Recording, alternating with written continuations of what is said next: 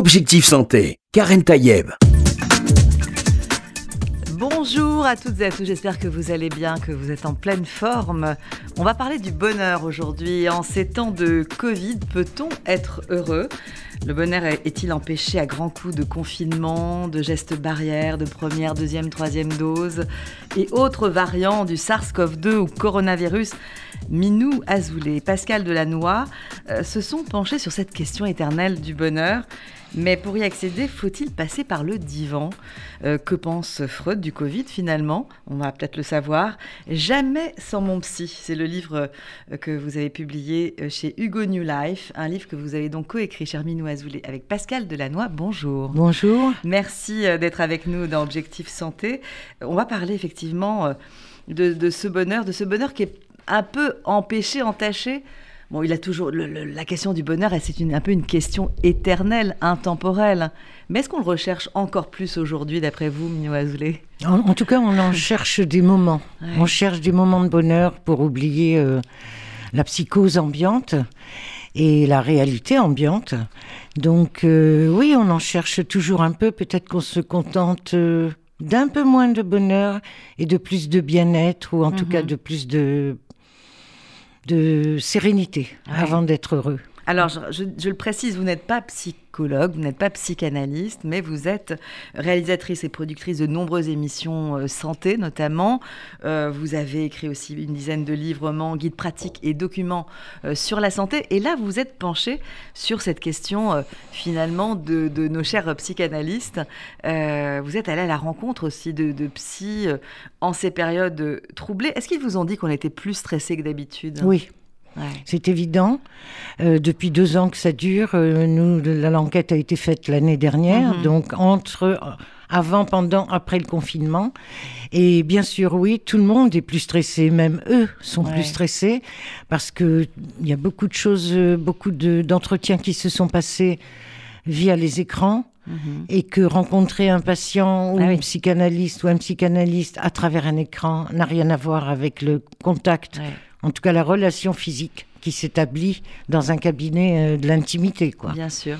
Et on comprend effectivement que c'est beaucoup plus difficile d'avoir un écran, parce qu'un écran qui s'interpose, c'est finalement ce manque de lien euh, dont on a besoin en, psychanalyse. Et puis personne n'est complètement naturel derrière un écran ou devant. Ou on ne sait pas peut-être ce que fait euh, l'autre. Voilà, on que le psy fait son café en même temps qu'il fait, qu'il écoute le patient. Voilà, les expressions du visage ne sont pas les mêmes, euh, le, stress de la caméra ou de la position de la posture, voilà, tout ça compte. Mais néanmoins, ils ont continué à consulter, ils ont continué à écouter et ça a C'était pas le moment d'abandonner justement les personnes qui ont besoin de cette écoute, peut-être particulièrement dans ce moment précis. Absolument, parce que en dehors des personnes entourées, famille, euh, euh, travail et tout, il y a aussi des gens seuls, il y a aussi des gens qui comptent sur l'autre pour euh, tenir la mhm. journée. Et il y a un nombre de solitudes qui se confinent à l'isolement à la fin. Donc, euh, et aujourd'hui, on le sait, cette pandémie, elle a quand même provoqué beaucoup de troubles psychiatriques, mm.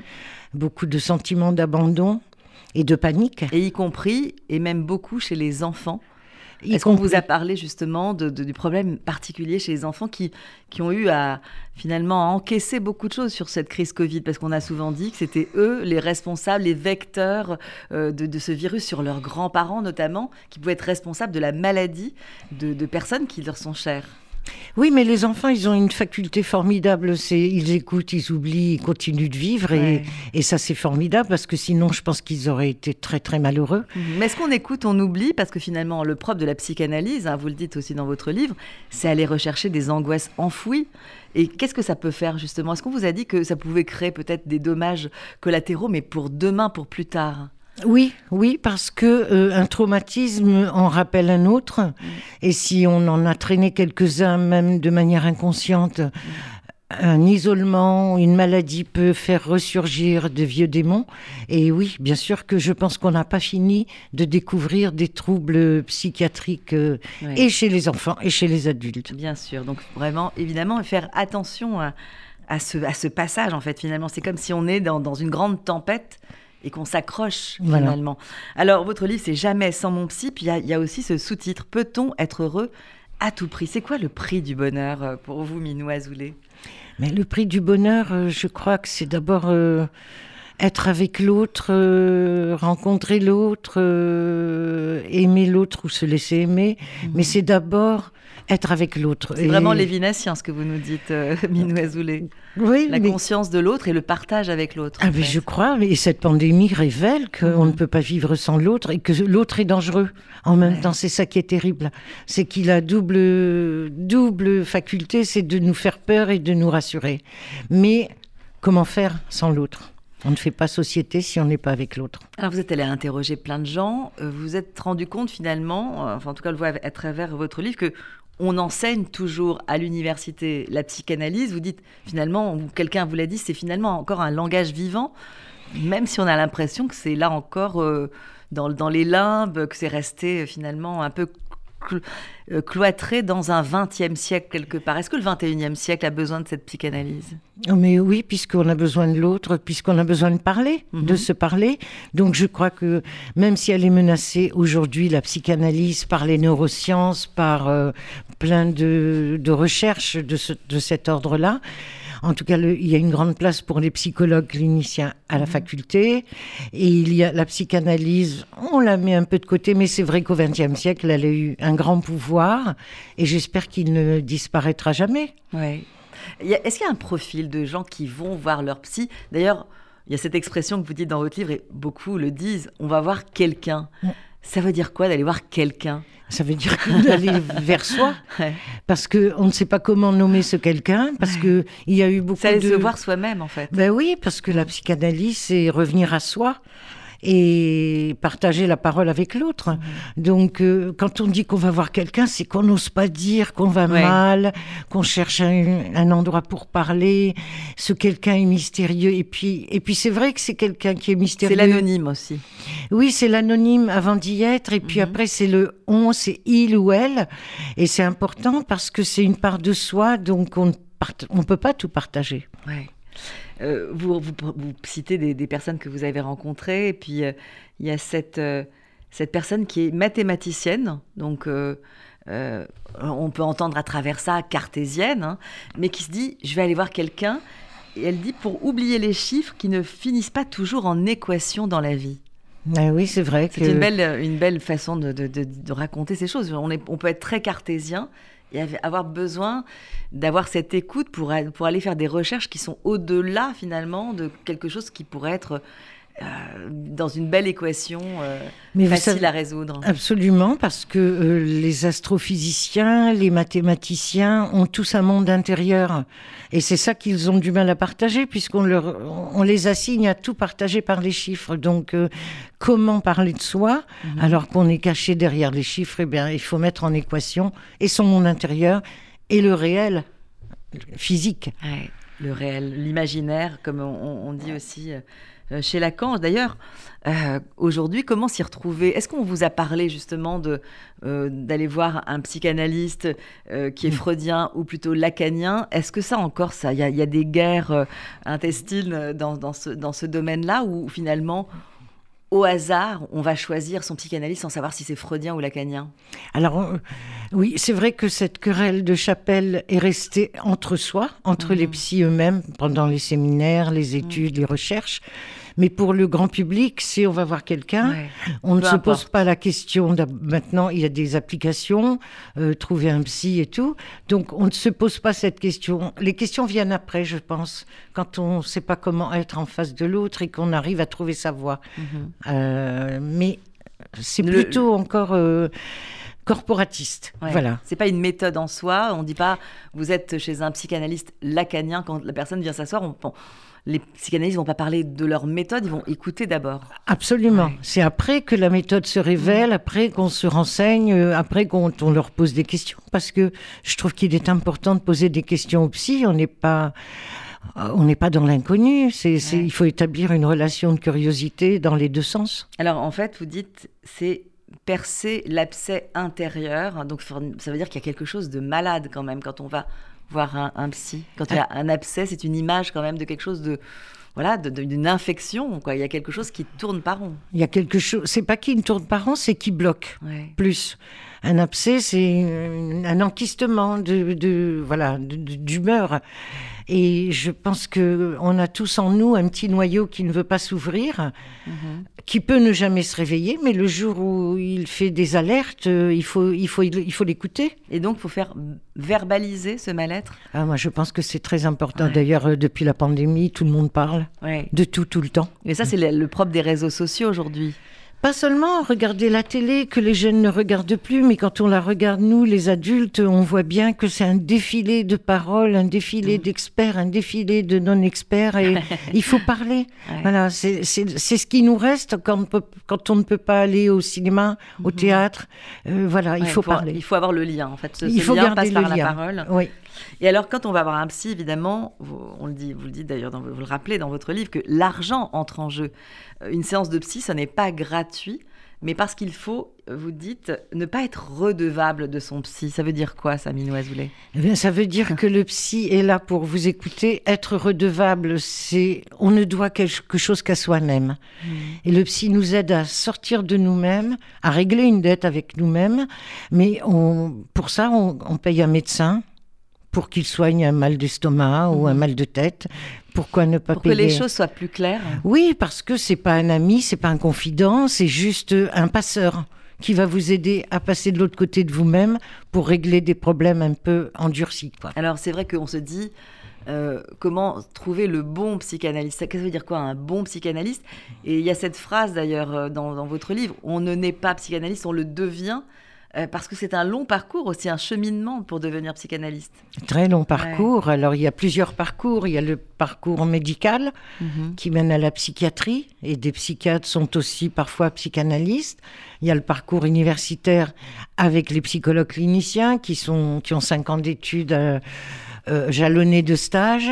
Et puis on a les psychanalystes qui se décrètent psychanalystes, mais on ne sait mhm. pas pourquoi. Il y en a qui ont fait des dégâts, il y en a qui ont tenu, qui sont sérieux, qui ont fait des recherches et qui ont. Alors la, recherche. Donc on peut faire des dégâts quand on n'est pas un bon entre guillemets, psychanalyste, quelque part. Oui, enfin, je ne peux pas juger qui est bon, qui n'est pas bon, mais c'est le patient qui dit si c'est bon ou pas. S'il y a eu adéquation entre les deux, il n'y aura pas de dégâts. Si on est passé d'un mal-être à un bien-être, ça veut dire qu'il y a eu quelque Ça veut dire qu'il y a eu une rencontre favorable à quelque chose, à quelqu'un. D'ailleurs, d'ailleurs, euh, dire son mal-être, c'est toujours un peu compliqué. Vous le dites euh, dans votre livre. C'est d'ailleurs encore plus compliqué. Je ne sais pas si c'est une question genrée, mais en tout cas, est-ce que c'est plus compliqué chez les hommes? Parce qu'on vous dites, on, leur dit souvent arrête de te plaindre, ça, etc. Est-ce que c'est le moment où euh, on, va chez un psychanalyste pour raconter son mal-être Est-ce que c'est prendre sur soi? D'abord, c'est prendre une démarche euh, personnelle difficile? Oui, je crois. Hein, je crois que euh, moi j'y suis allée personnellement parce que je croyais qu'il y avait urgence. Et tant mieux. Il n'y avait pas, j'étais pas non plus à l'agonie, mais j'avais besoin de parler. Euh, c'est vrai que ce sont plus des femmes que des hommes qui vont consulter, mais après, dans la séance, c'est la même chose, je pense. Mhm. Mais je ne suis pas au cœur de toutes les séances. C'est clair, mais bon, vous avez fait cette expérience personnellement, donc vous avez quand même mm. euh, quelque chose euh, voilà, de l'ordre du vécu. Et il y a cette difficulté non seulement de, se dire est-ce qu'on va chez le psy, mais encore faut-il en trouver parce que euh, beaucoup, ou même des psychiatres, hein, là on passe, on passe à autre chose, mais qui vont vous dire désolé, je, je ne prends plus d'autres patients. Ça, c'est quelque chose qui revient très souvent. Euh, or, on est dans une société de mal-être, hein, parce qu'on le voit bien avec euh, des, angoisses qui sont euh, dues à des causes qui nous entourent, et elles sont très nombreuses, et on en connaît une particulièrement en ce moment, c'est ce Covid qui, perturbe finalement tout le monde, du plus petit au plus grand. c'est difficile de se dire, ben, finalement, je, veux, je, cherche quelqu'un, mais je n'en trouve pas. Alors, sur, pour les psychiatres, ils font partie du médical. Mm-hmm. Et on est en plein désert médical. J'ai d'ailleurs écrit l'année dernière un livre là-dessus.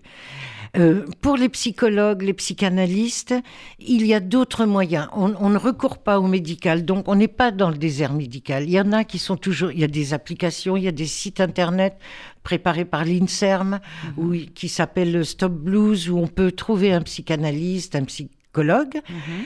Et puis il y a le bouche à oreille.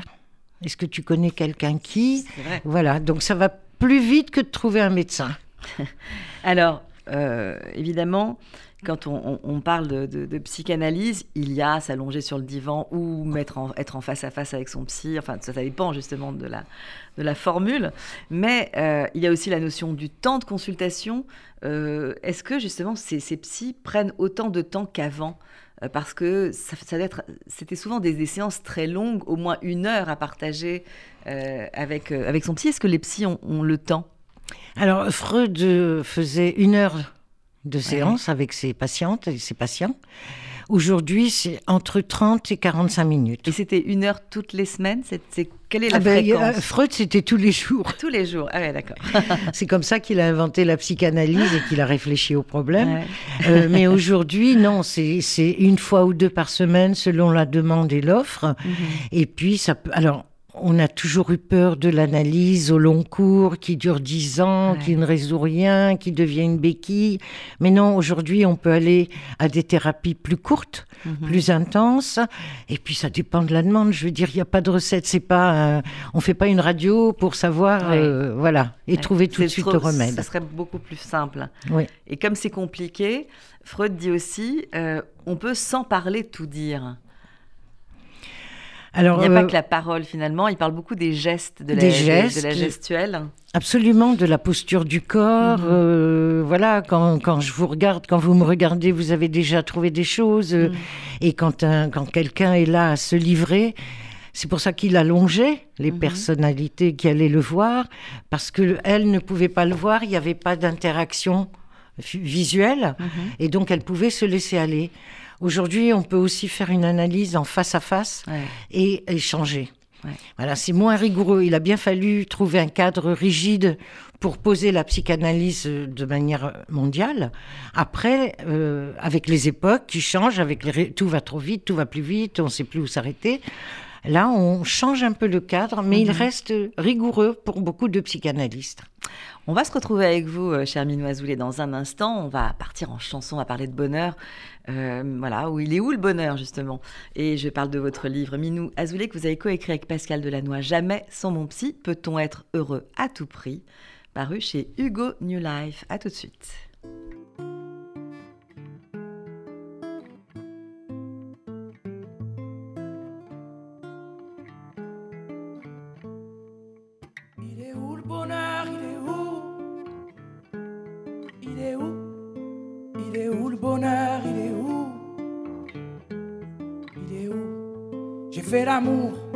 Fait la manche. J'attendais d'être heureux. J'ai fait des chansons, j'ai fait des enfants. J'ai fait au mieux. J'ai fait la gueule, j'ai fait semblant. On fait comme on peut.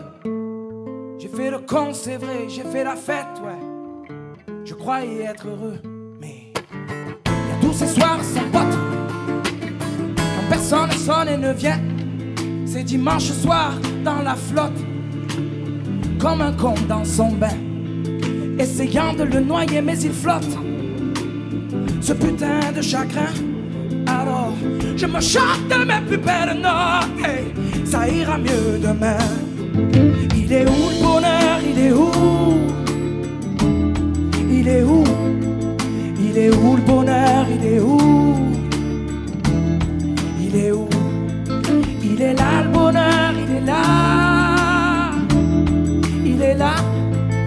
Il est là le bonheur, il est là. Il est là. J'ai fait la cour, j'ai fait mon cirque. J'attendais d'être heureux. J'ai fait le clown, c'est vrai, et j'ai rien fait. Mais ça ne va pas mieux. J'ai fait du bien, j'ai fait des fautes. On fait comme on peut. J'ai fait des folies, j'ai pris des fous ouais. Je croyais être heureux, mais tous ces soirs de Noël où l'on sourit poliment pour protéger de la vie cruelle. Tous ces rires d'enfants et ces chaises vides qui nous rappellent ce que la vie nous prend. Alors je me chante maintenant que les plus belles, c'était mieux avant. Il est où le bonheur? Il est où? Il est où? Il est où le bonheur?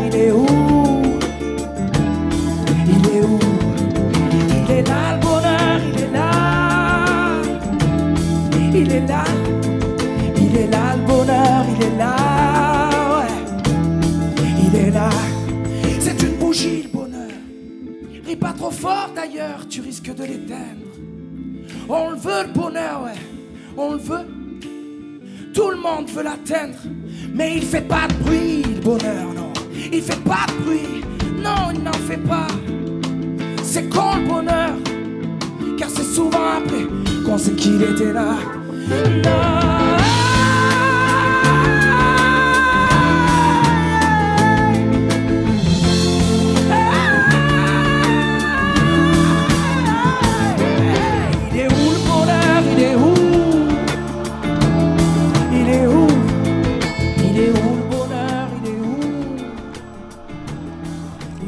bonheur Il est où? Euh, Oui, c'est une question qu'on se pose avec vous, Minou Azoulay, euh, pour votre livre Jamais sans mon psy. Peut-on être heureux à tout prix?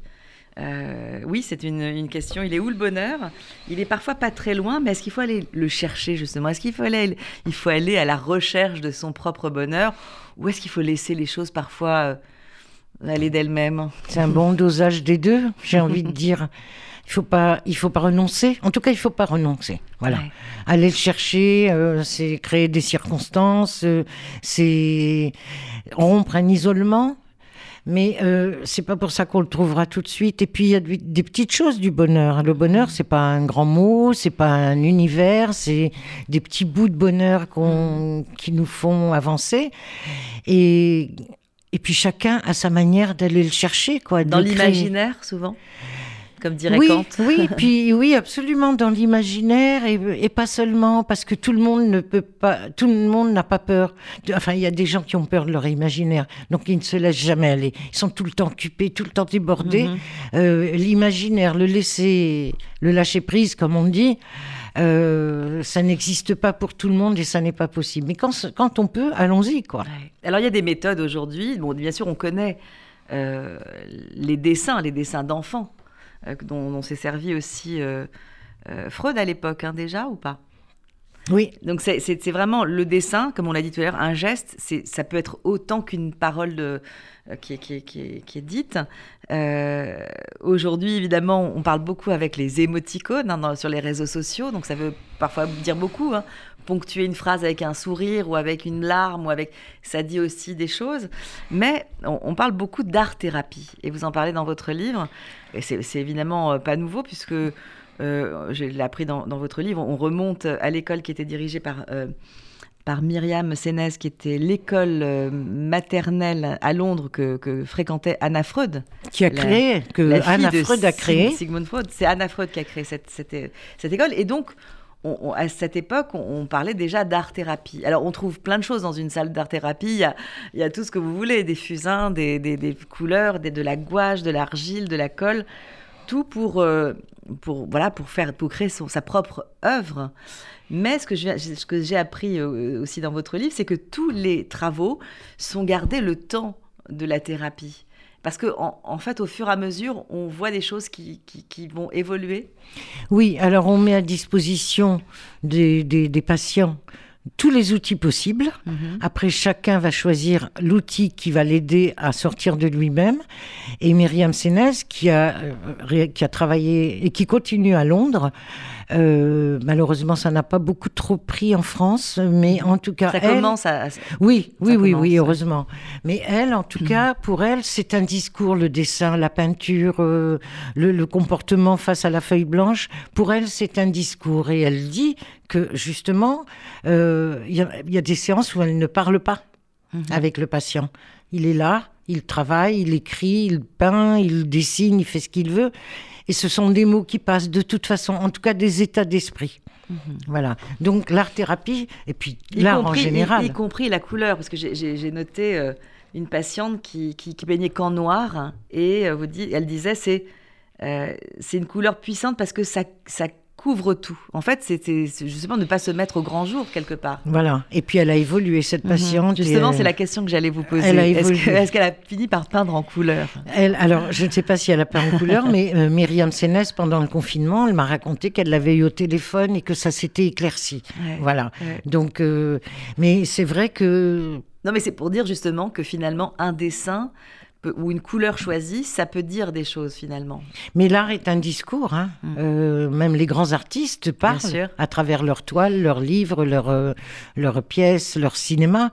Ils parlent. C'est une Donc, mise à nu aussi de, de, de, de- de dessiner, de créer quelque chose en fait. Oui, c'est une mise à nu et d'abord un discours. Parce que la mise à nu, il y en a qui savent se cacher aussi derrière les Ouais. choses. Mais c'est d'abord un discours et un langage. Mhm.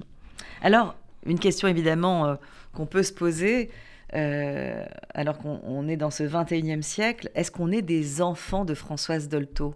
Est-ce que justement, euh, voilà, après Freud, le fait d'avoir eu Françoise Dolto, qui est intervenue longtemps sur France Inter, même quotidiennement, donc pour dire, pour entendre, pour répondre, est-ce que justement elle a laissé des traces? Est-ce qu'on a besoin justement de se confier parce qu'on est des enfants de Françoise Dolto?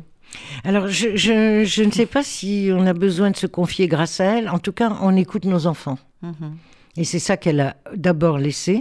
C'est parce qu'elle a écouté les enfants, lu leurs lettres, et qu'il en reste aujourd'hui quelque chose. D'abord, il y a le négatif qui est l'enfant roi, auquel on ne peut rien refuser. Mhm. Et puis il y a le positif, c'est qu'on écoute nos enfants, c'est qu'on on les, on les considère. Ce ne sont plus des petits enfants qu'on va nourrir et élever comme un n'ont pas le droit à animal. la parole, justement. Voilà, alors aujourd'hui, ils ont droit à la parole. Alors, les réseaux sociaux, il n'y a que, hein, quasiment par moment. hein. Donc, euh, oui, elle a laissé des traces, et tant mieux. Et puis, à la radio, maintenant, la preuve, Ouais. il y a des émissions pour écouter l'autre euh, sur le sûr. Mm. plan psy, médical. Et... Et puis après, ça s'est démocratisé de toute façon. On a fait de la psy euh, sur papier glacé, on a fait de la, de la psy dans, dans les journaux, en chanson. Euh, il y a aussi euh, SOS Amitié qui s'est créé. Tout ça, en fait, ce sont des, des lieux d'écoute. Et finalement, ce sont autant de lieux d'écoute. Mais est-ce que on peut écouter, pardon, écouter de la même manière Ou est-ce qu'il faut être quand même, faut avoir quand même une certaine oreille euh, de psychanalyste pour écouter? Alors, les lieux d'écoute, euh, ça dépend. C'est vrai qu'SOS Amitié rompt un isolement, Mhm. ne va pas parfois au-delà le pourquoi de cet isolement. Mhm. Un psychanalyste va toujours aller au-delà de l'apparence. Euh, En fait, le psychanalyste n'est pas là pour résoudre un problème de solitude. C'est c'est pas son rôle. Euh, Il est là pour donner les clés de cette solitude et peut-être renforcer son patient Mhm. pour qu'il rompe lui-même sa solitude. Euh, c'est vrai que euh, dans cette société où, beaucoup de gens sont isolés, c'est vrai qu'avant, les, personnes n'habitaient pas très loin de chez leurs parents. Aujourd'hui, on peut vivre même dans, à des pays, dans des pays totalement euh, différents, euh, à des milliers de kilomètres. On, a besoin, vous le dites dans votre livre, on est un peu une société où on a besoin d'un coach un peu à toutes les sauces. Euh, un coach pour maigrir, un coach pour, euh, Mm. pour faire du sport, un coach pour apprendre une langue. Et euh, vous dites ça, est-ce que ça remplace finalement les parents, les amis, ou est-ce que ça remplace le, le psy? Est-ce qu'on est passé du psy au coach? Alors, on est passé du psy au coach pour certains, oui, parce que, parce que pour certains, et surtout via le monde du travail, les coachs sont essentiellement pour les entreprises, mais ça s'est répercuté un petit peu sur la vie normale de chacun.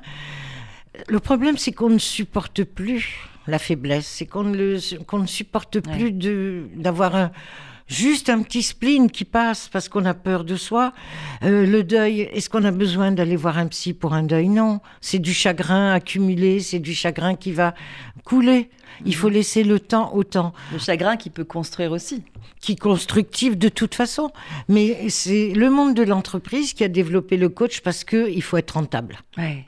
Voilà, c'est la rentabilité à tout prix. Il faut aller bien en fait. Il faut aller bien. Oui, c'est pour ça qu'on notre sous-titre c'est peut-on être heureux à tout prix? Euh, Non, on ne peut pas être heureux Au prix à tout de l'autre, en fait, ça veut dire? Au prix de l'autre Au qui prix nous de soi. Ouais. J'ai envie de dire plutôt au prix de soi. On sacrifie des choses de soi pour avoir l'air heureux. Ben non, prenons le temps d'être. Ça, ça prend du temps d'être heureux. Mhm. Ça prend du temps de construire une vie. Ouais. Alors, il y a aussi ceux qui disent un psy, moi jamais. Oui. Alors, Parce que ça fait peur parfois, parce qu'on se dit. euh, euh, Ah, parce qu'on est verrouillé. Ouais. on est verrouillé. Mais tout le monde, tout le monde. C'est vrai que c'est pas. Est-ce que c'est, est-ce qu'il y a une culture Est-ce qu'il y a des gens qui, qui ont, qui se disent euh, Est-ce que c'est un parcours de vie qui nous amène à aller voir un psy? Est-ce que tout, ou est-ce que c'est ouvert à tous finalement? Je crois pas. je crois que c'est ouvert à tous, mais je crois que tout le monde n'est pas ouvert au psy. Euh, et c'est pas grave. Ils sont, ce ne sont pas des gourous, ce ne sont pas des dieux. Euh, Freud ne s'est pas pris pour Dieu, quoique peut-être par moment avec, il avait un certain pouvoir. Mhm. Mais euh, il y a une pièce d'ailleurs, la rencontre de Freud avec Dieu. Euh, ouais. Mais il y a des gens qui préfèrent un coach, il y a des gens qui préfèrent faire du sport, il y a des gens mhm. qui préfèrent euh, mettre 3 kilos de crème sur leur visage pour cacher des boutons. je veux dire, il y a plein de manières de parler. Mhm. le corps parle. Il y a des gens qui vont aller voir le médecin toutes les semaines parce qu'ils voilà. Mais un psy, c'est un psy, c'est la parole libérée.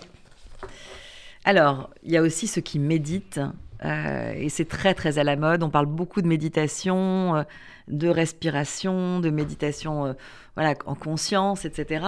Est-ce qu'on peut être son propre psy finalement à travers cette méditation?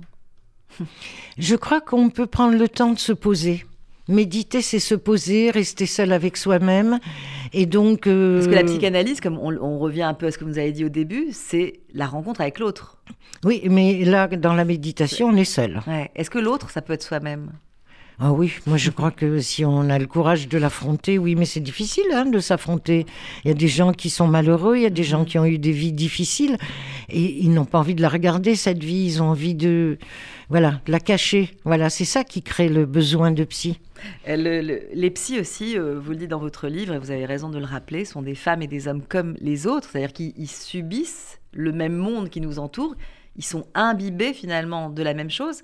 Est-ce qu'ils arrivent à prendre du recul ou, au contraire, est-ce qu'ils se servent de, leur vécu, de leur ressenti pour être un psy face à leurs patients? Ben, Je crois d'abord ils se servent de leur euh, connaissance, ils apprennent, euh, mhm. qui, enfin, ils ont lu, ils ont travaillé. Et puis c'est vrai que les psys, quand je dis qu'ils sont des femmes et des hommes comme les autres, c'est parce que ils connaissent comme tout le monde le stress, le vieillissement, euh, pendant le, confinement, il y en a qui m'ont qui m'ont dit, il y a des psys qui m'ont dit qu'ils avaient subi le même stress. Donc ils font euh, un effort sur eux-mêmes pour rester à l'écoute de l'autre. Alors, vous, concluez votre livre avec euh, cette, phrase Docteur Freud, revenez, on aura toujours besoin de vous. Est-ce que vous avez vraiment ce sentiment au cœur de, après cette enquête hein, que vous avez menée auprès non seulement des praticiens, mais aussi euh, des patients, euh, est-ce qu'on a besoin justement de, cet espace freudien pour pouvoir euh, aller mieux, pour voilà, faire en sorte que ce bonheur soit palpable Alors, j'ai pas envie de faire de généralité parce qu'on peut trouver son bien-être dans l'hypnose et dans le, la sophrologie, il y a mille manières. Mais, dans le sport, dans, beaucoup de choses, évidemment. Freud sera toujours nécessaire parce qu'il n'a pas seulement créé la psychanalyse, il a créé une manière de penser le monde. Et oui, euh, Freud, vous voyez, aujourd'hui, on a euh, autorisé les, séances de psychologie pour les étudiants, mhm. on rembourse. Euh, C'était le demander depuis longtemps. Voilà, donc on les rembourse. Donc ça veut dire que Freud est encore, en tout cas, son souvenir et son travail mhm. nous sont encore nécessaires. Et plus que jamais, le télétravail, c'est des, des, visioconférences. Et on parle, et on parle, et on parle. C'est la même chose. on passe son temps à parler et on va terminer peut-être sur, euh, sur ce que vous avez identifié. Euh, cette quête d'identité en ce moment qui est très forte. Et vous dites, elle est plus forte parce que la liberté est plus grande. Et du coup, j'ai entendu, finalement, j'ai bien, j'ai bien compris ce que vous voulez dire, c'est que on a un tel espace aujourd'hui de liberté que finalement, on se perd. Et donc, on a besoin de repères. Oui, c'est vrai. Je fais des phrases très psychanalytiques sans le, sans le vouloir. Hein, non, non, euh, non, mais vous avez raison, parce que c'est les réseaux sociaux. Ils ont ouvert un espace de parole et de liberté inouï. Mhm. C'est aussi dangereux que bénéfique. Euh, mais voilà, maintenant, chacun se parle à soi-même euh, devant sa photo sur Instagram, devant Snapchat, devant tout, quoi. Et voilà, c'est peut-être, euh, je sais que ça fait du mal à beaucoup de gens parce qu'on se suffit, on croit se suffire à soi-même, et puis ça génère d'autres choses. De toute façon, il faut rester attentif. Et on a toujours besoin de l'autre, Minou Azoulay. Je pense que c'est un peu le, mot de, conclusion. Euh, je rappelle votre livre Minou Azoulay, Pascal Delannoy, que vous avez écrit à deux, à, quatre mains, comme on dit. Jamais sans mon psy peut-on être heureux à tout prix. Un livre euh, paru chez Hugo Newlaf. Merci pour cette, euh, cette enquête très, très, voilà, très précise, très sérieuse, au cœur hein, de ce monde de la psychanalyse, de la psychologie. Et comme vous dites, voilà, si, les gens en ont besoin, il faut pousser la porte, en fait, hein, finalement. Et merci pour euh, votre intérêt. J'espère que ça va donner envie. Voilà, et puis on va, terminer en chanson euh, avec Zazie, Zen, soyons zen, on a besoin hein, de, zénitude en ce moment, surtout en ces temps de Covid, et bien sûr, comme euh, chaque fois, je vous souhaite à toutes et à tous une très bonne santé.